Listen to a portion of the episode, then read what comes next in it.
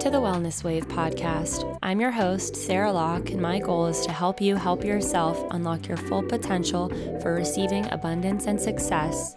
Every Monday, jumpstart your week by empowering yourself with knowledge and advice about wellness and personal growth, biohacking and habit stacking, manifestation and nervous system regulation, and so much more. And remember that slowly is the fastest way to get to where you want to be. Wellness is a lifestyle and a movement to create a world full of people who feel safe, strong, and loved. And practicing good wellness habits can have a ripple effect on those you surround yourself with. So, with that, let's create waves. Hello, my magnificent friends. I hope that you are having a wonderful start to your week. I know that I personally am feeling pretty great. I'm feeling refreshed, rejuvenated, and ready to get this week going, get it kicked off to a good start. I just got back from a weekend, long weekend trip to Asheville, North Carolina. If you haven't been there and you are able, you should absolutely go and visit because it is beautiful and it is so cute and it's full of so much soul. Patrick and I have gone there every year since we started dating, since 2020. Every time we go up there, we're like, hmm, what if we moved to Asheville? I don't know if it'll actually happen, but it's fun to fantasize about. The beautiful thing is that it's not very far from where we live. It's far enough that we need to go up there for a weekend for it to, to be worth it, but it's not bad. It's not bad at all. And we just had the most blissed out weekend. We went with some of his coworkers. So it was really nice getting to bond with a group of people that Patrick knew really well, but I had only met a few times. I definitely needed needed the socialization. That was really important and valuable to me and you know everyone was getting along really well. We played a lot of board games and card games. We went to many different group bonding activity type things such as an escape room, which is really fun. I find escape rooms to be really interesting because you really see dynamics come out that you may not have expected to, or maybe you totally did expect them to. I've found that over the years, as I've done more escape rooms, that was probably like my fourth or fifth one that I've done now.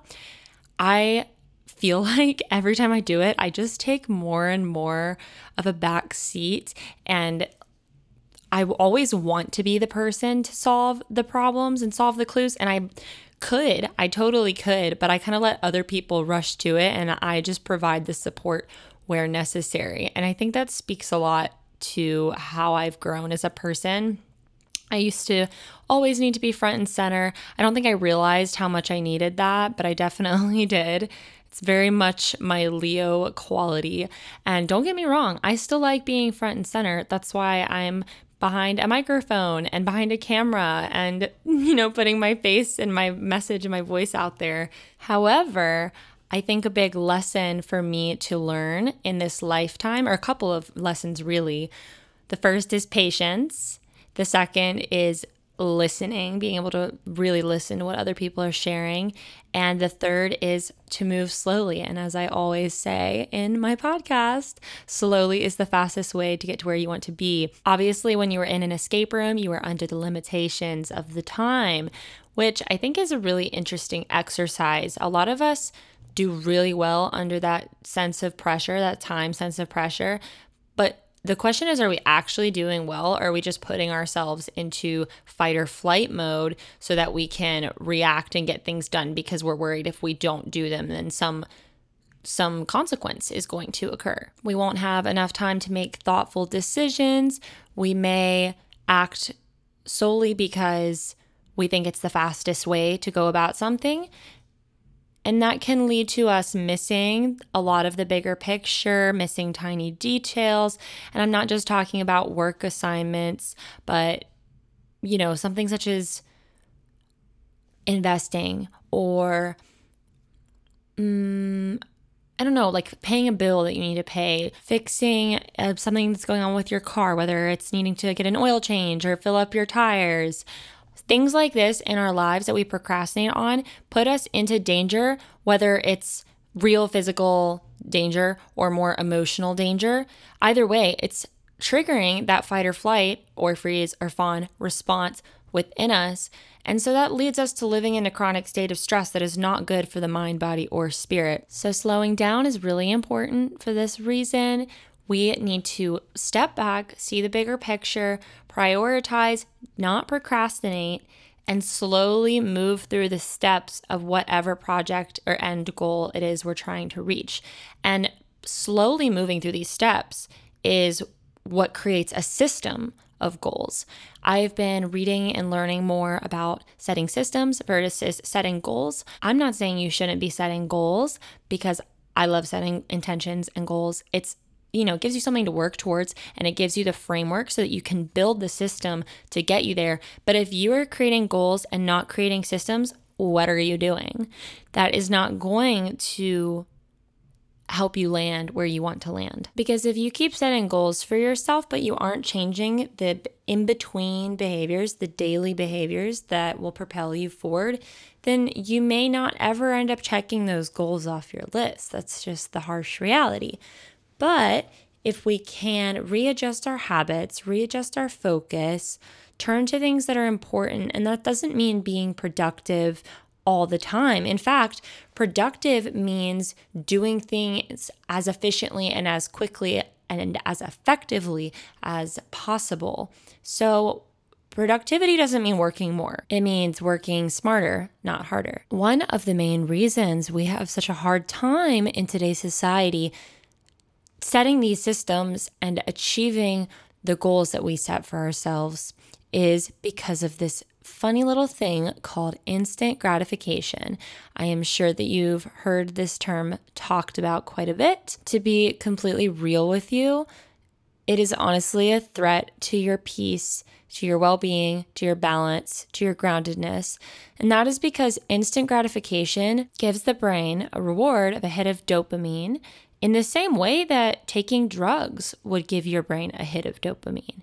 And when we are not putting in the action and the effort to receive the reward, that trains our brains to be lazy. It also lowers the dopamine threshold. So we and we require more dopamine in order to feel more excited and invigorated about life, meaning that things that should bring us joy and should make us feel excited may not even bring us comfort anymore, such as hanging out with friends or eating a lovely meal. And if you think about addicts and addictive behavior, it's not something to aspire to. It doesn't matter what you're addicted to, whether it's food, alcohol, shopping, um, exercising, working, drugs.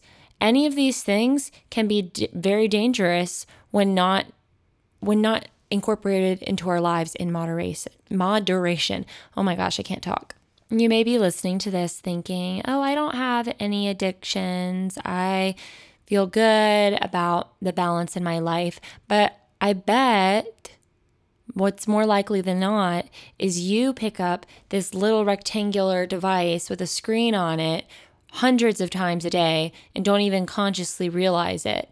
And maybe you maybe you've spent a lot of time and effort in not doing this already. If so, kudos to you. You're on the right track. But for many of us, we are constantly getting these little dopamine hits, whether we're scrolling on social media or getting that little notification bell or buzz.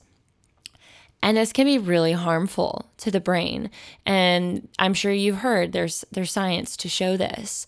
When I check my screen time or think about how much of my day I could have allocated to more productive and by productive, again, I don't necessarily mean working on career related things, but just doing things that are good for my mind, body and spirit, right? I could have spent so much time doing that and taking care of myself in one way or another if I hadn't been picking up my stupid little phone, you know? Another example of instant gratification in my life and how I struggle with it is online shopping. I love looking at clothes and furniture and you name it on the internet and I will I will stay up late just scrolling through different websites, um, adding things to my cart that I really can't afford and I don't need to spend money on. Meanwhile, I'm wanting to save up for this bigger, nicer item, whatever that may be. And I end up prioritizing the quick fix. Oh, I can buy this for $100 instead of $1,000. So I'm going to buy this now. But then you know, say goodbye to the $100 that could have been in that savings fund for the bigger item.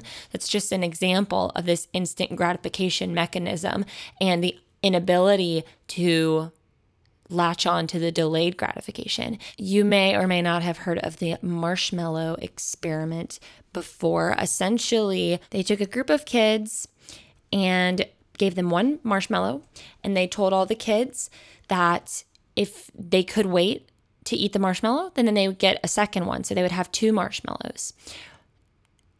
But if they did not, but if they did eat the marshmallow, they wouldn't get another one, right? So they followed these kids, and this was at uh, Stanford, by the way, with psychologist Walter Mischel, Mischel, I don't know, in 1972. Sorry if I pronounced that wrong.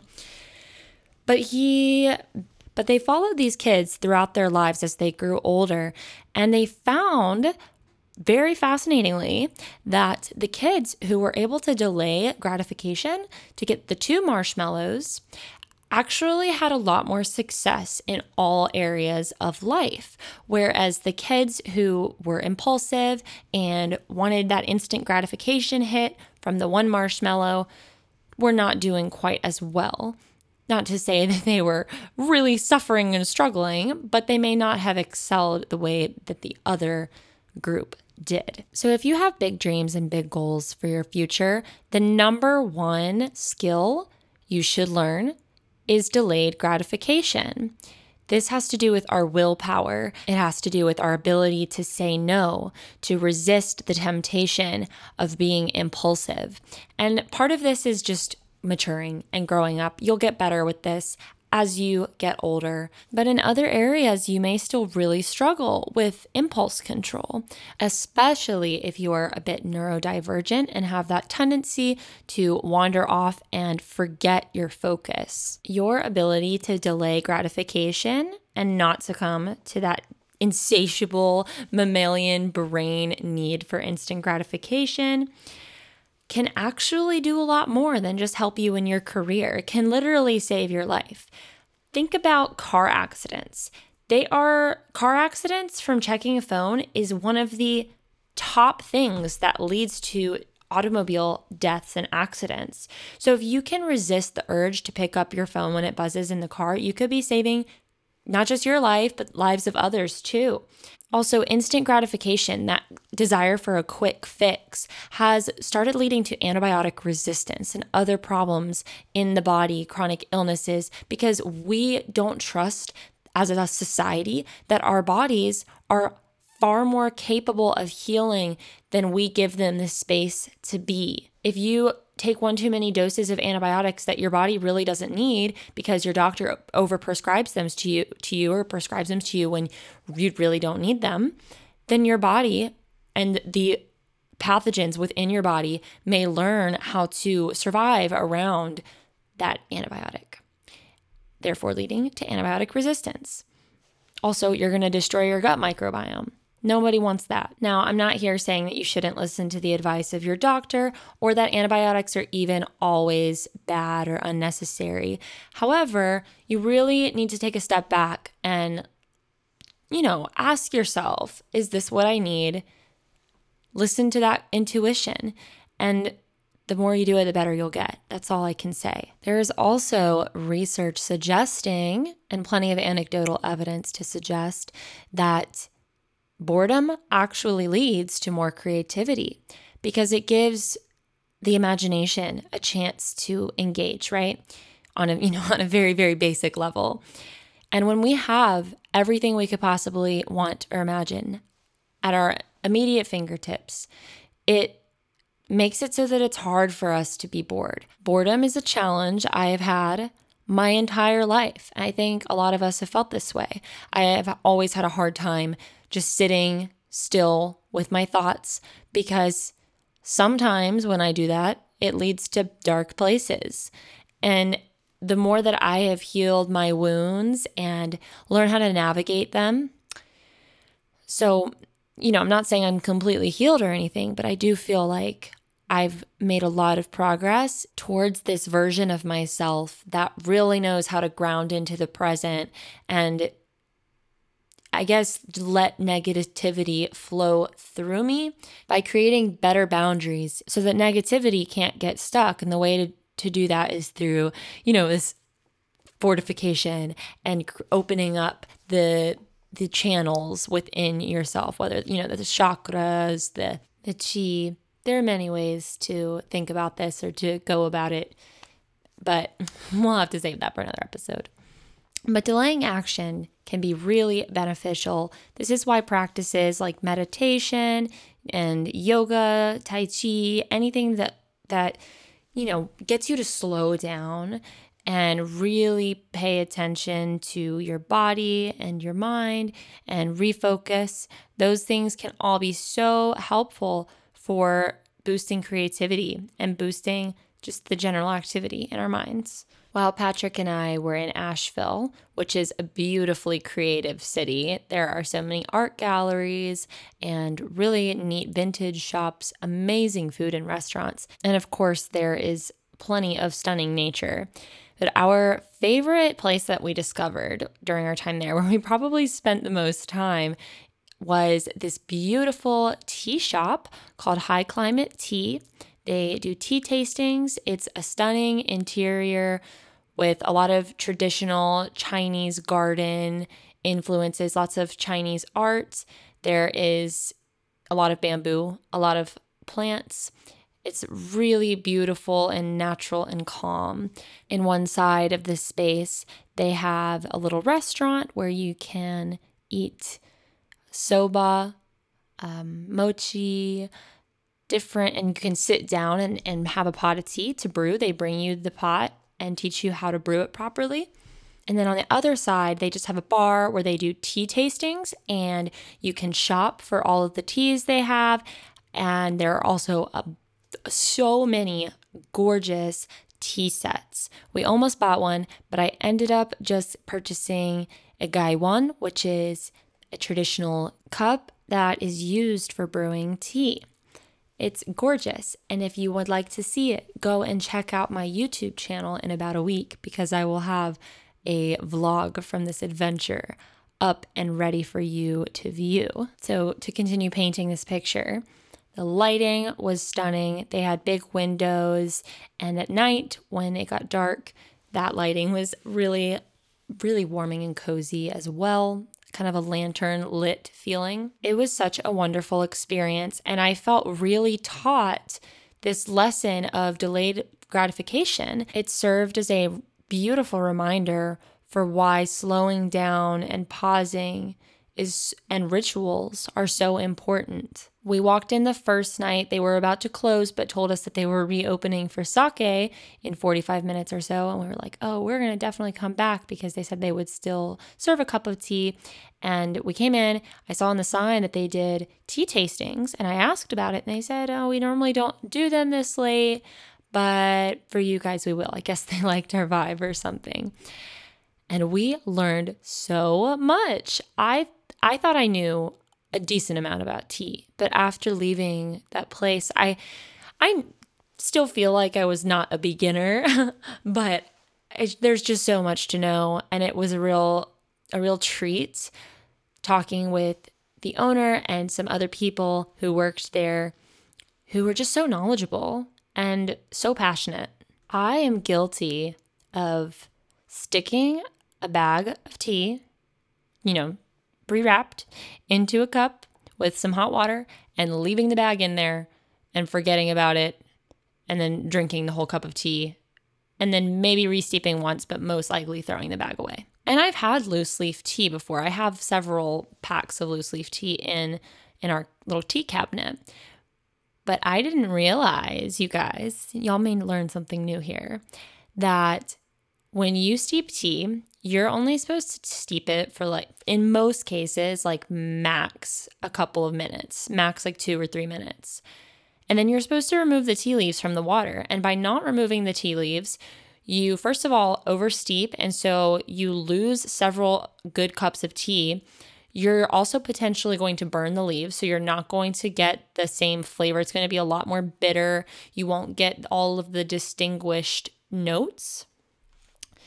And again, most importantly, you're just losing like several cups of tea. A lot of teas you can brew, you know, 10 times, maybe not that much. I don't, it depends on the kind of tea.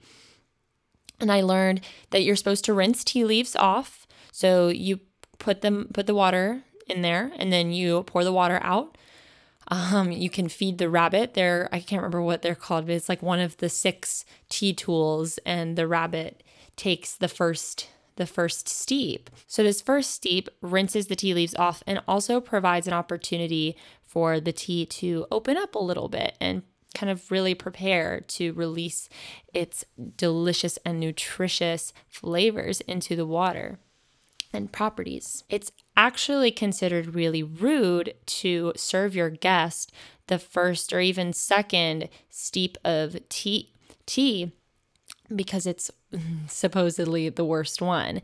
The best steep is often the second or third or fourth steep. So, as I'm explaining this, you might be able to tell that it is a slow and sensual process of going through this. It's also very communal. You brew one batch and pour that among everybody in the, the group and then do another batch. So you're just having these little tiny cups of tea um, over the course of however long, you know, however long you're sitting around for. But the process and act of making that perfect cup of tea requires some patience, and you don't get the reward instantly. It takes a few minutes. I mean, and even a few minutes now can feel like a lifetime, right? One of the first steps that you can take to begin living just a more mindful life and delaying that gratification is to pay attention to when your phone notification goes off.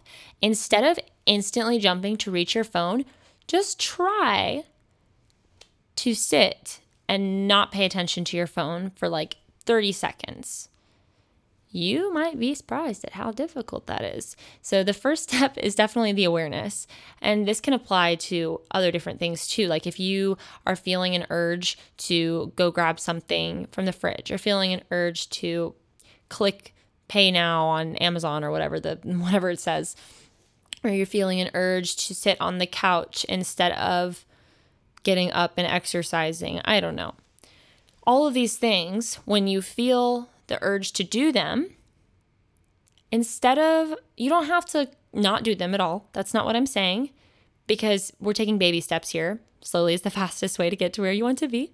But just direct your attention to it and think, huh, I'm feeling a instinctual urge to move towards that right now without even thinking about it. Just pay attention. And if you're ready to, to take it a step beyond that, then you can take a sticky note. And every time you notice yourself wanting to give in to that hit of instant gratification, tally it on a, on a sticky note or piece of paper. And over the course of a day or days or a week, you're going to be really shocked at what you see. And putting it in front of you like that, putting anything in front of you like that, I mean, at least for me personally, it really helps me to get some perspective. It's like using a budgeting app or something. You don't really you know you're spending a lot of money, but you don't realize just how much money you're spending until you look at the budgeting app and you know you see the the gazins and the gazouts and you're like, "Oh, I need to change my behaviors. Um, totally not saying that from personal experience or anything. For real though, I'm gonna do some episodes on money and financial responsibility in the future. Just you wait. I just want to get a few more things under my belt first before we dive down that rabbit hole. So, by watching the urges and delaying the response, we can open us up a window for us to make conscious decisions about the actions that we are taking. We can think logically about it, we can think rationally, a little bit more so potentially. It's it's that separation of the ego or the monkey brain and the higher self and this more complex part of our being. Trust me, you have the willpower to make a conscious decision and to move forward in the direction that you really want to move forward and you know would best serve you. It's also really helpful to practice activities that are going to help ground you into the present moment. These activities can act as an anchor for you to pull you down, to pull you out of the future and out of the past, out of imagining how this hit of dopamine is going to make you feel, or whatever action it is is going to make you feel. You're just focusing on the present, focusing on what is good around you, what is beautiful around you. Even if you are suffering in some ways, you're not suffering in other ways. I can tell you that. Like if my stomach is really hurting or I have a horrible headache and that's all I can think about, right? Because it's, it's, occupying my brain. I'm worried that something is really wrong with me or that you know, I need to go and Google everything, talk to Dr. Google or some horrible thing is going to happen to me in the middle of my sleep tonight and I'm going to be sick for the rest of my life. you see how you can catastrophize and go from zero to 100 real fast. And honestly, I think I look at my health anxiety and I see a lot of the issues in there as an instant gratification issue because, again, it's not trusting my body to tell me when something is really wrong. Like, yeah, we're going to have little. We're going to have little hiccups here and there. I have them all the time. But for the most part, I think it's stress causing them. And there could be other issues, but they're not so severe that I need to let them occupy all of my attention. Instead, I can focus on the fact that I feel really safe in my apartment right now. I have a, my two cats and I have my partner and I have you know access to a phone so I can call emer- if if there is an emergency. I have good food to eat and importantly and you know probably the most difficult part of this is just accepting that when it's my time to go, it's my time to go. And I can't control that. And it is okay to not have control over everything. In fact, it's healthy, very, very healthy to not have control over everything because con- control can be another another source for instant gratification and getting those dopamine hits, right? Feeling like we can micromanage and set our worlds up in a specific way that will somehow make us feel better emotionally. So, back to activities that ground us into the present. I love just laying on the ground and literally feeling the weight of my body sinking into the ground. And now, if you're already feeling really grounded and what you're seeking is more of a sense of freedom and flight, then this may not be the right exercise for you. But this exercise will be really helpful for my ladies who are feeling so detached from the present and feeling so worry like worrisome all the time or feeling regretful and grieving past experiences or feeling depressed or looking at life and thinking that you're not enough. This just allows you to be here now and for your present reality to be good enough. You don't have to be doing something every second of every day for your life to have meaning and to be valuable and for you to have self worth. I find myself getting stuck in this thinking trap of, oh, I have five minutes right now. I should do this thing real quick on Instagram or on my phone, or waking up and thinking, I can't get started on my work until I've had a cup of coffee because I've fed myself this limiting belief that caffeine is the only way that I will be alert enough and focused enough to get things done. I used to do the same thing with weed. I'm not going to say that I don't ever smoke weed anymore. However, I used to smoke so much that I felt like I couldn't relax without it. I couldn't just enjoy life without it. I will probably go into that later on in the show.